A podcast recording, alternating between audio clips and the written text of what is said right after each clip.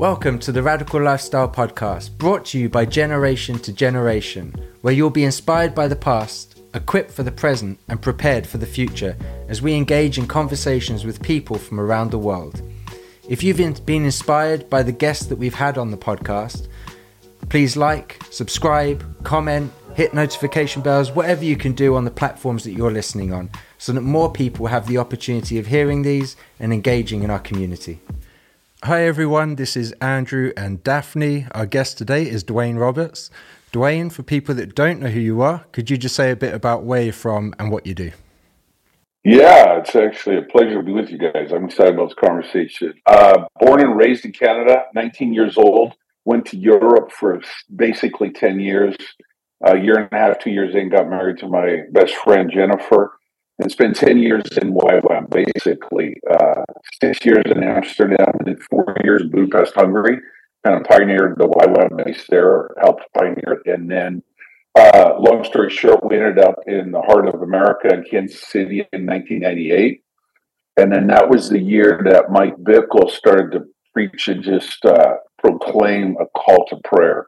It was just such a radical thought, twenty-four seven, never even thought about it.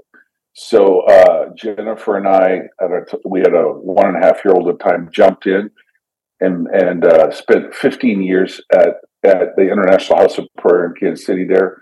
Uh, loved those years, transformative into changing me, uh, introduced me to a love for Jesus, a love for, for the Word of God, and to live from a place of communion with him, and changed my life. Loved it. And then, uh, then we, twenty thirteen it was, we went to Brazil for six years and basically planted in a city called Florianopolis, southern Brazil, a prayer room and a church and then training. And so very similar to what was going on at I HOP. And then, uh, as a little bit of a surprise, won't go into all the details, twenty nineteen, we moved back to the States and pastored two years in Denver. And now we've been back in K C area for about a year and a half. So that's that's my life for the short, short, short run. And then for people that listen to this that want to find out more about what you're doing now, where could they do that?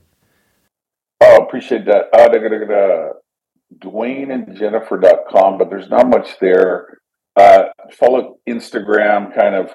We're a little bit under the radar, to be honest with you, right now.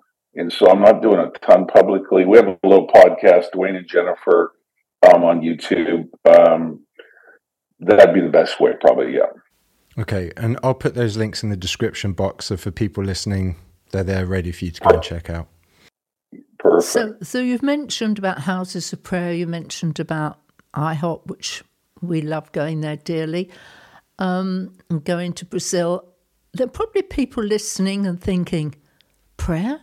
twenty-four seven, hours of prayer. Mm. It stretches mm. me to get up in the morning and pray and remember when I go to bed. So, totally. You know, can you give us a bit of the heart of why you would choose to focus, or or Jesus would choose to focus you on what is at the heart of twenty-four seven prayer? Yeah, absolutely. Um, it was like, like maybe some are listening, it was a radical thought to me, never heard of it. And so in nineteen ninety-nine, uh, when we were here, Mike Bickle, who's now, who was the founder and still um, of the International House of Prayer, starts preaching on prayer. And there were some thoughts that I had just never even really considered. And so the first one for me would be um, the revelation of God that has come to us through the Word of God, particularly Revelation chapter four and five. You see, first of all, the central um, central point of all creation is actually God, and then or that then what you see is ten thousand times ten thousand angels, the four uh, twenty-four elders, and then the four living creatures, and their focus is God, and then it happens day and night. And so there is this discovering of the eternal beauty of the uncreated God, and he is worthy to be looked upon day and night, and from worship come forth. And so King David, I believe, captured some of that. He We know that he saw into the sanctuary. And so that revelation of, of God came to him. And then from that place, he said, I'm going to do it on the earth. And so I think the real first time sustained worship was introduced was because King David was captured. Like, there's something beautiful beyond creation, and it's, and it's the God who created it. So that would be the roots, I think, of where where this idea of constant prayer came forth. It was not actually intercession, it was worship, I think. Um, and then you've got it all throughout church, I mean, throughout Israel, in the different revivals of Israel, they would go back to the temple, go back to the place of worship. And then really church history is full of unceasing, consistent, different models of two people in a room. You know, Europe, you, most recently, the Moravians marked, I think, a shift in the focus of the church because of what they laid in prayer. So um, that consistent prayer is a biblical concept um, where, you know, Luke is the one that gives us most of the writing, I mean, most of the teaching on prayer from Jesus' perspective, and both Luke eleven and Luke eighteen, persistent prayer is highlighted. And then it's it's in Luke eighteen, day and night will you not cry out. And the outrageous thing that I've just now really solid in my heart that I just don't get my head around, but it's an incredible honor, is that God invites human beings into prayer in that place of partnership to release his purposes. And so I think that's why we've had an explosion in prayer, and the body of Christ is only going to mature in this place of worship, communing prayer, and intercession. I'm positive it's going to mature and grow even more. One of the things that heartens me in what you say, and again, I'm connecting with these people that are going, what? I just don't get this. When yeah. you listen to your heart and listen to what you're saying, I believe that people can go, wow, that's just way beyond me. I'm just not in, in that kind of super spiritual place. When yeah. I listen to you, and you said the heart of it is in David, if we go back to who David was, he was a forgotten boy on the hillside. I mean, he, he was on. even forgotten yeah. by his family. So he just wasn't in the limelight, in the lineup, and then right. he was David. What, what what what sins did he commit? I mean, he, he did some pretty mm-hmm. outrageous one hundred percent things, and like I could go, well, I didn't do that. And I think when we get the reality of who God chooses and, and the enormity of who he chooses. I've just done, uh, been studying David right the way through to Revelation, and and the supreme importance of this man who was the outcast yeah. on the hillside. I think when we start to identify with moments like like that and who you're talking about, suddenly, to me anyway, it becomes, wow, this could include me. one hundred percent. Like, I, I really uh, appreciate that perspective because um, the I mean it's it's mind blowing. This speaks to God's incredible capil- capabilities. It's just mysteries. Is that He knows the hair on on seven point eight billion. He knows the number of hairs on seven point eight billion or whatever we are today. So God's capacity to track with every single human being is astounding, and it must cause us to worship. And then I think the power that King David touched because of his, he's number eight in the family, not important, so insignificance must have been part of his life. And then his his journey tells me he heard God talk about him to himself, to David. I'm positive.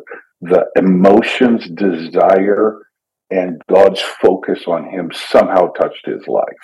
And we know that from some of the songs he wrote. But he understood God's eyes are on me. God's eyes are on my neighbor, but they're on me. And I believe that is the power that I think will fuel any life of prayer. It doesn't matter if you are distant and sad and, and bored with God, or you're on fire. Either way, when you hear, understand God's passion, love, pursuit, intimate following of the small details of our lives, the big ones, that captures you. Oh my goodness. And I think that's what Dave, that's somewhere in there is the secret of David. Mm. Like, I'm positive. So here we are talking to you today. Can you take us back on the journey? Did you come from a family that had this revelation? Were they followers of Jesus? Can you take us back on your your history a bit, as far as you want uh, to take us? yeah, no, uh, that's great. So uh, born into and raised in a pastor's home, uh, kind of a Canadian version of like the American Assemblies of God. So kind of more on the Pentecostal side of life, on the spectrum. Uh, two years, a little boy, I lived in Africa. My parents were missionaries there. And so grew up in that in that environment. So a lot of people will be able to track then what that would have been my environment. And so left nineteen to go to the mission field to be with Y WAM for ten years. And so in my home, uh, and in our church as a as a child and a teenager, just sincerity and hunger for God would probably be one of those things that got that got formed in me. Um, I didn't have a ton of biblical knowledge. I didn't have a ton of uh, just that that that laid into the foundation of my life, but just a hunger and a sincere desire to please the Lord, follow the Lord would probably be one of the kind of markings, and probably in my in my teenage years growing up.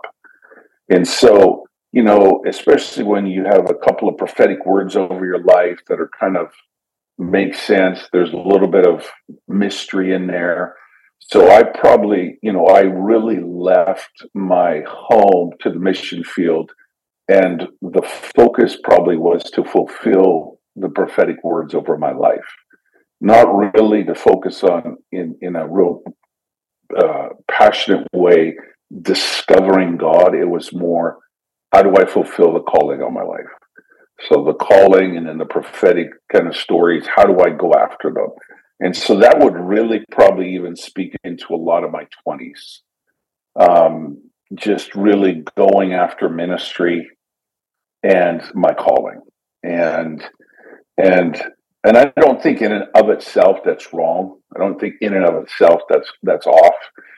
But I had a little crisis, and, and uh, crisis is maybe strong, but just a true wrestle in my late twenties, doing a ton of missions work, going hard, ministering a lot, and then turning around and seeing a real lack of fruit that was sustainable. And And and that, so we were in Rome, uh, Budapest at the time. So, you know, post a little bit, you know, just um, the Yugoslavian conflict was, was you know, winding down. But then the impact of the, of the conflict was really re- present. So ministering into, going into some of those areas, like we went down into Sarajevo, all through the former Balkan countries, and just having me in aware of my my lack to change and help people, um, and so my conclusion was, I'm doing parachurch ministry. I need to plant churches, and so that would be the impetus that kind of we why I left Y WAM. That would be, you know, uh, my wife and I. That's why we moved in, and. Um, One, the last thing we did with Y WAM was a, a music festival in southern Hungary. And it was the last thing. And then when we were done, we were going to move to the States. We didn't know what we were going to do, but we knew we were going to make a transition. It was one of those times where you're in transition, but nothing's clear. And um, I run. we run into a, a prophetic gentleman. And he shakes, uh, I shake his hand and I say, "Hey, I'm Dwayne. Nice to meet you." And he says, "Ah, you're Dwayne." And uh, he said, "The Lord woke me up two weeks ago in the middle of the night and told me I was going to meet a Dwayne." Wow. And he and he spoke a little bit to my gifting. And then and then he said, uh, you're in transition, and there's about a year, a year transition. And then you're going to be planted in a freshly plowed fruit uh, field, a freshly plowed field. You're going to be planted. You're going to take deep root and have much fruit. And that that was the cry of my heart. Like, I'm late twenties and I just don't have fruit that remains. You know, that John fifteen fruit that Jesus talks about. So that would be what brought us, long story short, won't go into the details. That's how we ended up in Kansas City. And uh, we were going to be in Kansas City for one year. And then we, our plan was to kind of figure out, how do we go back into the nation's church planting? And so uh, the very first course, so it was a little Bible school in Mike's church, a little ministry center. And so the first course I take, or one of the, my first classes, was this strange teaching on the Song of Solomon. You know, and my wife, Jennifer, she got she got saved at sixteen. Crazy hippie family gets radically saved at sixteen. And that became the book that connected her with Jesus. And, you know, that book is um, can be kind of viewed different ways, you know, different interpretations and how you apply it, but it's clearly an allegory. And Mike is teaching that book from uh, basically the bridegroom and the bride idea. So Jesus and the church, Jesus and the individual. And there was a couple truths in that teaching that just captured me. And he brought in Isaiah and uh, Isaiah fifty-six, excuse me, Isaiah, yeah, yes, Um, I want to give you a new name, speaking to Israel, and that is, I delight in you. And uh, as a bridegroom rejoices over a bride, I rejoice over you. And that was a transformative thought. So grew up in the church all my life. Yes, I knew John three sixteen. But God not only loves me, but he liked me. And that just little thought right there opened up A, a long journey into understanding God's using the God's emotions towards me. And oh, it was a personal revival that shifted my life in a very dramatic way. The delight of God, that that it's he's a God of great mercy that's fueled by his passion for me. And that got me into the this the overwhelming truths of the same way God the Father loves Jesus, Jesus loves me. And the same way God the Father loves Jesus, he loves me, God the Father. And that just was a, a, a shift. And so that would be what launched us into, that's why we, what launched me into the I HOP years, for sure. I, uh, you know. When you say as, G- as God the Father loves Jesus, that's how he loves me. I remember somebody saying from the platform, and it was meant to shock us, you know, theologically what it is. He said, but does God love us the same way as he loved Jesus? Does he not love us more than he loved Jesus? Because he was willing to sacrifice his son for us. So maybe, just maybe, it's more than that. Now, theologically, that's that's a whole thing, but but we forget those those dynamics of thinking of the enormity oh, yes. of what, what he's done. For you, then, so you grew up a missional family. You grew up on the mission field. You went out as a teen onto missions, missions uh, organization. Uh, you knew you were going back to the U S. But then going into I HOP, the International House of Prayer in Kansas City. Uh, not pancakes. Not the pancakes. They they had their own issue with that, but uh, no. That's a whole other story. Exactly. Anyway, exactly. We'll put that one on the back burner for now. Um, was that a funny transition for you? Was it like one minute yeah. you're out going places, and now you're at a yeah. place which actually was bringing people in? It wasn't so much the sending people out. So can you, yeah. how was that as a transition for you? Uh, that's a really great observation um, because it's attention. it's a real tension trying to navigate that. Uh, when one of the things that was very clear to me is that a lot of my twenties was just activity, but I'm not sure it was fruitful activity. And what's become more and more clear to me is that a life of fruitfulness begins from a place of communion. And that that in Jesus is by far the best model. I went often to the lonely desert, to that place. Why? Because of who he was going to meet there. And then from there, I only do what the Father's doing. That's a, a profound understanding how to live your life and then actually walk out even ministry, but also your career, everything. So that would be the wrestle that took me a while to get to. Activity, um, just kind of more somewhat out of human initiative. God breathes on it. It works. There's some fruit there. I'm not wanting to deny that, but there's a more powerful way, I believe, by deep communing, that then that's where I do my life from. And so that was a wrestle early on, like sitting in a chair, talking to a God you can't see, and then measuring the effectiveness of it. Yeah. Mm. So what what then prompted you to then head back out, head to Brazil, um, to to plant a house of prayer there? Uh, you you were at IHOP for quite a while, right? So what, what was it yeah, that prompted we you were, to say, you know what, we, yeah. we need to be heading out? Well, we were in, in IHOP for, we were in Kansas City for fifteen years, and then we moved to Brazil for six. So I'm going to kind of do two tracks. um, I'm now old man, I'm fifty-four. So, but what one thing, using just kind of answering that one way, I think that it's a journey to figure out really what you're good at. And um, and now what's become very clear to me is that I have a pioneering gifting. Uh, and and that is partly what I've always been drawn to, but never really saw it for a while. So I pioneered, I helped pioneer Y WAM Budapest. I find myself helping pioneer IHOP.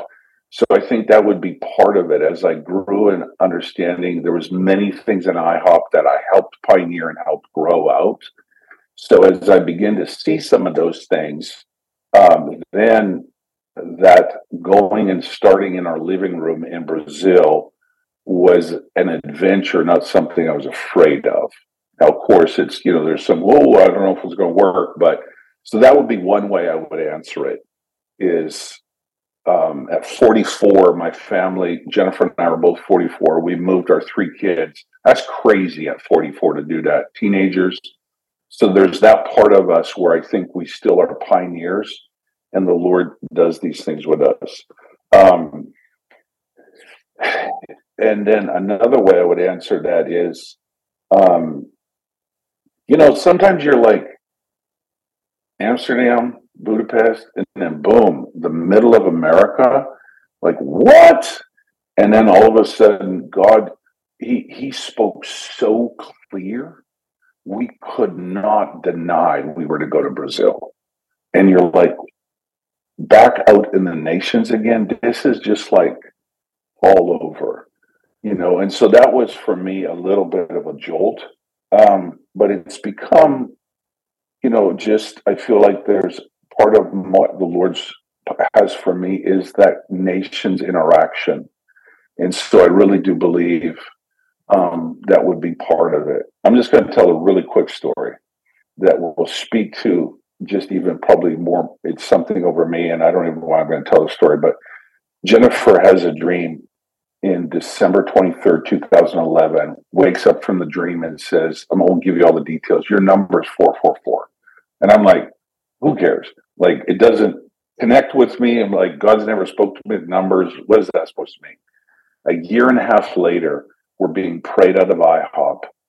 And a gentleman walks up and he says, um, your number is four four four. I'm like, whoa, okay. And he says, it's Zechariah four, it's Acts four, and it's Ephesians four. And so Zechariah four is Israel coming back from captivity and reestablishing the temple. Acts four is incredible, intense persecution and the power of God resting on the early on the on the new on the, earth, the, the early church. And then Ephesians four is about the church leadership, and then everybody working together to properly represent Jesus. And so he, so that that landed on me. And and so the day that uh, a couple of days before we left, we had a, a meal with uh, Mike Bickle and some of the leadership, and and he goes, that four four four thing, it's on you, Dwayne. And so there's a grace because it's a theological number in regards to the four corners of the earth. And so I think that also is played in a little bit to there's a that grace on my life that be in the nation somewhat. Um, and so it's just these things in you as you get older, you can't ignore them as being part. So that's where, um, you know, I've had the incredible privilege to, I don't know, over fifty countries. So that would be part of my story. The Lord's, I think, done with me. Um, so I, I, so I'm living in the States, but I'm still have wondering, huh, what about even the nations in the future? Mm. Well, it was a long way to answer that question. No, that's good. So it's, um, I think often we are looking in the moment and the yesterday, whereas God, the God of the future, has a whole life plan. Rather than yes. just, this is where I am, this is where it is. I know as I look back, you know, times I could look at my life and say, I'm doing this, now I'm doing that, now I'm doing this. And yeah. I mean, the end of the story's not yet written, but now I see, oh, I can see how that played into it, this played into mm. it, this played into it. So, you know, we only see in part what's yeah. going on. And it's that simple trust of, well, this is what it is. Of course, America is part of the nations. So you're still in yeah. the nations, whether you're in America one hundred percent. Or wherever, wherever you are. You know, one hundred percent. You're yes. part of the nations and what God's doing. So I find it, um, yeah, I find it interesting, as especially we're doing these podcasts and people are looking back to see hitherto has the Lord led me, and yep. he will continue.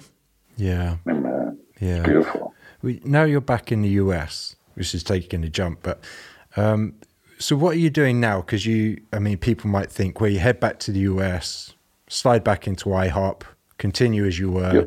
Yeah. Um, yeah. You obviously had a couple years in, uh, you said Colorado or Denver? Yeah, I was in Either Denver. Way. Yeah, yeah, Denver. Yeah. Um, so, what was it that? Um, What what are you doing now with the house church? But also, what was it yep. that prompted you to think, actually, I want to go in this direction. This is what God's leading us to do. Excellent. Um, you know, for for every for the globe, twenty twenty was just a a true bump in the road, and for me, I think twenty twenty it was a Matthew twenty-four. I think it was a little bit of a birth pang. Yes. And definitely. So one of the one of the questions that I asked was. Of the Lord personally is in the midst of a birth pang, what do you want to say to the body of Christ? So you're talking to the nations, the earth, but I believe also you're talking to the church. And, you know, I think for many, it was a year of deep reflection, you know, what's going on. And so it was a year of real personal deep reflection. And then I asked the question, what, what do you, what's your perspective on the church? And for me, I feel like um, my perspective would be on the American church, just because of, I was here. Um, we really saw the underbelly, I think, of the church. And the two things I really walked away from is how maybe immature we were. And I saw many struggling to... with all the voices that were talking about several topics, racism, politics in America. You know, I'm speaking mostly of America here. Racism, politics, COVID, mask, no mask, conspiracy theories, all of these things. And not many voices or individuals in the church I was pastoring could could navigate. And I just saw how immature we were. And then for me, the issue of discipleship became something that I was just, and so I had to ask the question, what what has my ministry model so far reproduced? And I had to be real honest and say, what what have I, I produced? And that, long story short, took me down a pretty deep bunnyhole. And I won't go into all the detail, all the storyline, but I really began to look at church history, the early church, um, and and what is fruitfulness definition? And so in the American context, we are so driven by numbers, and that equals our, our, our degree of success. But yet you look at Jesus, the greatest communicator, the greatest preacher, the greatest teacher, and sixty percent of the Gospels, it's him talking to twelve people. And he left the earth not with a huge campaign ministry. In his ascension, there was not very many people on the earth, but most of, I mean, not many following him actively. But he focused mostly on these twelve. And so it just really confronted me, provoked me. So my own identity got messed up in there. What is my definition? What are others going to say about me? Because I have somewhat of a, you know, amongst my peers, a certain reputation. And now Dwayne is, he's doing what? He's doing a church in his house? What? You know, and uh, so it was a real radical shift in my life, paradigm shifting big time. Like, and the I'm just, here's the main thought I've got. So we've been on this journey for about a year and a half, but Ephesians chapter four, you have the ascension of Christ, and in ascending, he gives gifts. And so I see it as just Jesus gave different parts of his gifting to different people. So the apostolic, the prophetic, he gives all of these different gifts to different people. And so in many ways, we've been like trying to even, you know, you know, at one point it's like, is that even real today? You know, and so we've been trying to discover these gifts. And then as we've discovered them, we've built church around them. And I just saw that, that these gifts have now become the center of the church. It's platform driven, gift gift highlighted. Uh, that's how we have built the church in the last couple of decades, even th- even more than that.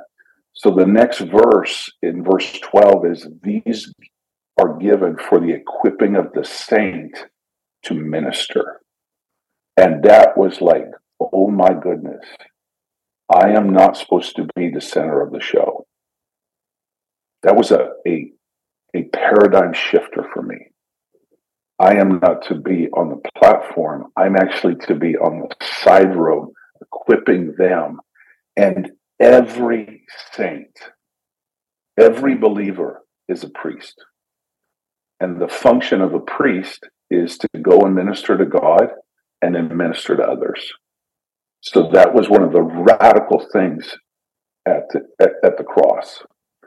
Through his body, we all have access, and we're all priests now. And so that's where, to me, in the house church setting, uh, bivocational individuals walking in their spiritual gifts and pastoring, ministering, teaching, prophesying, healing, relational-based life. I love what you said earlier, Daphne. It's it's that it's a way of life. It's it's it's the rhythm of life doing it this way. And so what's in my heart is, how do we build five hundred of these? And so I'm focusing right now on quality. And then there will come a day where I think we'll go to quantity. But what is quality like? What does that look like? A believer that's rooted, theologically built right, matured right, and and uh, so that's kind of where where I'm focusing right now. Cool, so what's in my if, heart? If you are wanting to reproduce, and, and we should be re, we should be reproducing, yep. Um, yep. The D N A that you establish in where you're at now will be reproduced into the five hundred. So quality mm-hmm. is. is absolutely essential for healthy reproduction. Yeah. Um, And it's it, okay. Um, and, and Jesus, he gave us a command, and it wasn't to go out and make churches, it was to make disciples. And it saddens me when I hear people talking about this discipleship thing, or we're discipling here, that, that even the heart of what discipleship is has got has become a class or a book or a methodology, not a shared lifestyle, because every model of discipleship in the Bible was a shared life, um, mm. whoever it was. And so, you know, we're right with you. Without, you cannot to do that in a megachurch model. You can do it in small groups. Um, and I will add that our twist on the thing is you know, every model of discipleship in the Bible that we are given, every single one, the discipler was discipling someone who was going to live longer than them. Mm. So I just throw yeah. that thought in. Generational it was, discipleship. It's generational. Even even Jesus, he discipled twelve people who were going to live longer than them. Everybody did. And so I think part of the fruit, you know, our deposit is going to be what we leave in the next generation. But that's that's our theme song on it. Yeah, it's been really right. interesting. Oh, go on. Go on, Dwayne. No, go, go ahead. Oh, I was just going to say it's very interesting, um, and it's exciting to see. There's, there's you. Um, we've had some other people on here. Um, a pastor in Florida from a mega church. Mm. Similar thing.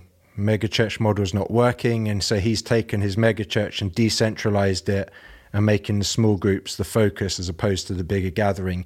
Um, we had sold all his sold the, sold build, the, the buildings, buildings. Yeah, boom. Sold the building, oh. the, the mega church building. Oh, awesome. Uh, they now meet in this uh, forest area in Florida, only Florida, right? That they can meet. Basically, there's two weeks of the year which are a bit cold. But um, a church in Arkansas, a pastor there who we're going to have on soon. Similar, he feels that leading of God, saying this model's not working. We need to yeah. go a different way. And he's saying that basically if the church doesn't follow me in this, then I'll, I'll go and do my own thing. Uh, we had yeah. another pastor of a mega church uh, on recently. Same thing. He went away on a mission trip, saw the uh, discipleship making movements and said, my church isn't doing that. Went back, yeah. resigned, and he now is yeah. involved with discipleship making movements. So there's so many people yeah. now, even in England as well, pastors of big churches saying we have to do things differently. And actually there's an episode Come we're about on. to release. And uh, he before he says this, he's like, this yeah. might sound like a, a heck of a thing to say. Uh, he says, but he was, he was really praying about the direction the world is going in now and what's coming to England. And he says, yeah. I don't believe there's one church that's ready in England for what's about to happen. And he said, mm-hmm. and he's a pastor, he's a very well-known pastor in England. Um, and his whole thing is now getting ready for what's coming. Um, and he mm-hmm. says there's not one in, that he believes in the whole of England that's ready for, for what's coming our way. And so it's very interesting and exciting to see these people shifting the way they've been yeah. doing things. Um, and, yeah. it, and so it's exciting again to hear your story. You know, God is doing something. There's a lot yeah. of movement happening. People are trying to align themselves to what yep. they believe God is saying is going to happen in the future. Um, I don't know if you have uh, have thoughts of of where you see things going um, yeah. and why you think it's so important that you've made this transition to go into home groups. It, it, I don't know if you can speak some to the times that we're in or what you see happening in, in, in the years ahead of us. I mean, it's shocking how quickly culture now changes. Yep. And I think it's all because of technology, the internet. Um, it's shocking. So the changes that are happening are are rapid in, in happening. And so just from a cultural perspective and the disengagement with church today and the understanding it's not working is now starting to touch people. And we're seeing it in, in my context where many are disengaging from their faith or from the church. And then there's tons that are actually still followers of Christ, but don't go to church, or they don't, they can't find the church they want. So there's a lot of discontentment in the context of cultural shifts. So there's just starting to be signs like, hey, things aren't working and there's change coming. And so from a biblical perspective, I think that it's clear things will get darker. So darkness is going to grow. Um, but then we also have the church is going to get brighter, the wheat and the tare conversation with Jesus. And so I have faith, actually, and I'm excited that actually the church is going to get hotter, on fire. And we're going to, so there's a, a, a refining, I think, a chastening of the church and a maturing of the church. So I, I, I'm not, I'm actually got hope, and I'm actually excited. Like, I'm not doing this to hunker down and to hide. I think this is the way forward. And so to me, the two words that are kind of we're, we're using is the is maturing and strong strengthening. And so, you know, Daniel eleven thirty-two, those those who know God, they shall be strong and do great exploits. And so there is this place of strength and maturity, I believe, that's coming to the body. And in that, in the midst of storms, we have clarity on Jesus, our mission. There's the power of the gospel, and then there's the power of the Holy Spirit. And so I I am not I'm not negative on the large church. I actually believe in the large gatherings, but I don't think it should be the central. And I don't think it should be the, the regular appetite. But in, in, you know, some house church people are like, never again. We actually do house churches, and then we also have times where we come together. But the norm is the smaller setting. I yeah. think in the small, so, you get the intimacy of God. And in the big, you get the transcendence of God. Come on. And yep. it's the it's you the two wings. You need both wings, two wings you yes. fly. You need the intimacy and you need the transcendence. Yeah. So I think, yeah, yeah it, it's we see it like the small groups are the bricks of which the wall is built. You take away the yep. small groups, you you have no wall, you know, but yep. when you put them together, you, you have a wall. And I think that yep. is a big paradigm shift. People people say, well, yes, we've got house groups. Well, yes, you have groups that are in houses, but it's not the life, it isn't the church, it isn't. Right. It's so, uh, yes, it's really encouraging mm. and exciting what, what, to speak to you. What has struck me is um, being at I hop, being raised, I mean, I mean, formed there in many ways. Passion for Jesus would be a life message of Mike Bickle, and that captured me. So the first commandment. And then what has massively disrupted me is the second commandment is, is like the first. And when I saw that, I'm like, oh my goodness. So the same priority, passion, and pursuit that I've put into loving God, I need to put into loving people. It is absolutely second. There's a prioritizing, but it is like the first. The second, yes, like the first, I think, in its importance and in how God views things. And and it is as we touch that, as we genuinely have Jesus at the center of our churches, gather around him, and in that love one another, it will be a powerful storyline in the unbeliever finding Christ. Because I have real life represent, real life interaction with people who love me like Christ loves me. And there's something there about community and real life on life building of, of, of relationship and, and, and that whole forming of relationship. So I think when I didn't fully maybe even, I'm just thinking answer the question where it's going. I'm, I'm positive there's, there's going to be some conflicts globally coming um, that is going to destabilize most systems. So we have a little, to me, a little microcosm of Russia and and, and uh, Ukraine right now, and that has destabilized that whole region. and I'm wondering if there's not more coming. And that will be a, a major destabilizing factor for many. And then what will come out of that um, will be probably in my, uh, makes you wonder if there will be a new superpower idea rising up. Um, you know, I've got totally speculation, but it's just fun ideas to talk about. But in the destabilizing, Um, that is where the believer who's mature and strong will actually be a voice that people can follow, as opposed. And so that's why maturity and strength is important to me. And even if it's not a global conflict, there's just so many voices that are absolutely lies. And this generation is just wholeheartedly following. But when they hear truth, it rings in their ear. And I believe that we we need to be speaking truth about Jesus, not politics, not love of country, not love of anything, of Jesus. That's the gospel. It is the gospel that has the power to save. And and in that, I think we can we will have um, that's what I'm I'm preparing people for. That's what I'm aiming for. Mm. Well, as As we close, just, you, you said about our love for one another, you know, love God, love one another. That is the gospel. I mean, it's not the gospel, but it's the methodology almost, because he said, by yes, this yep. will all men yes. know, yep. when you have love for one another. So yep. that is, it's not just to have a happy, clappy time and everybody feel good together, but it is, yes. it is the methodology of the gospel. Yeah, yeah.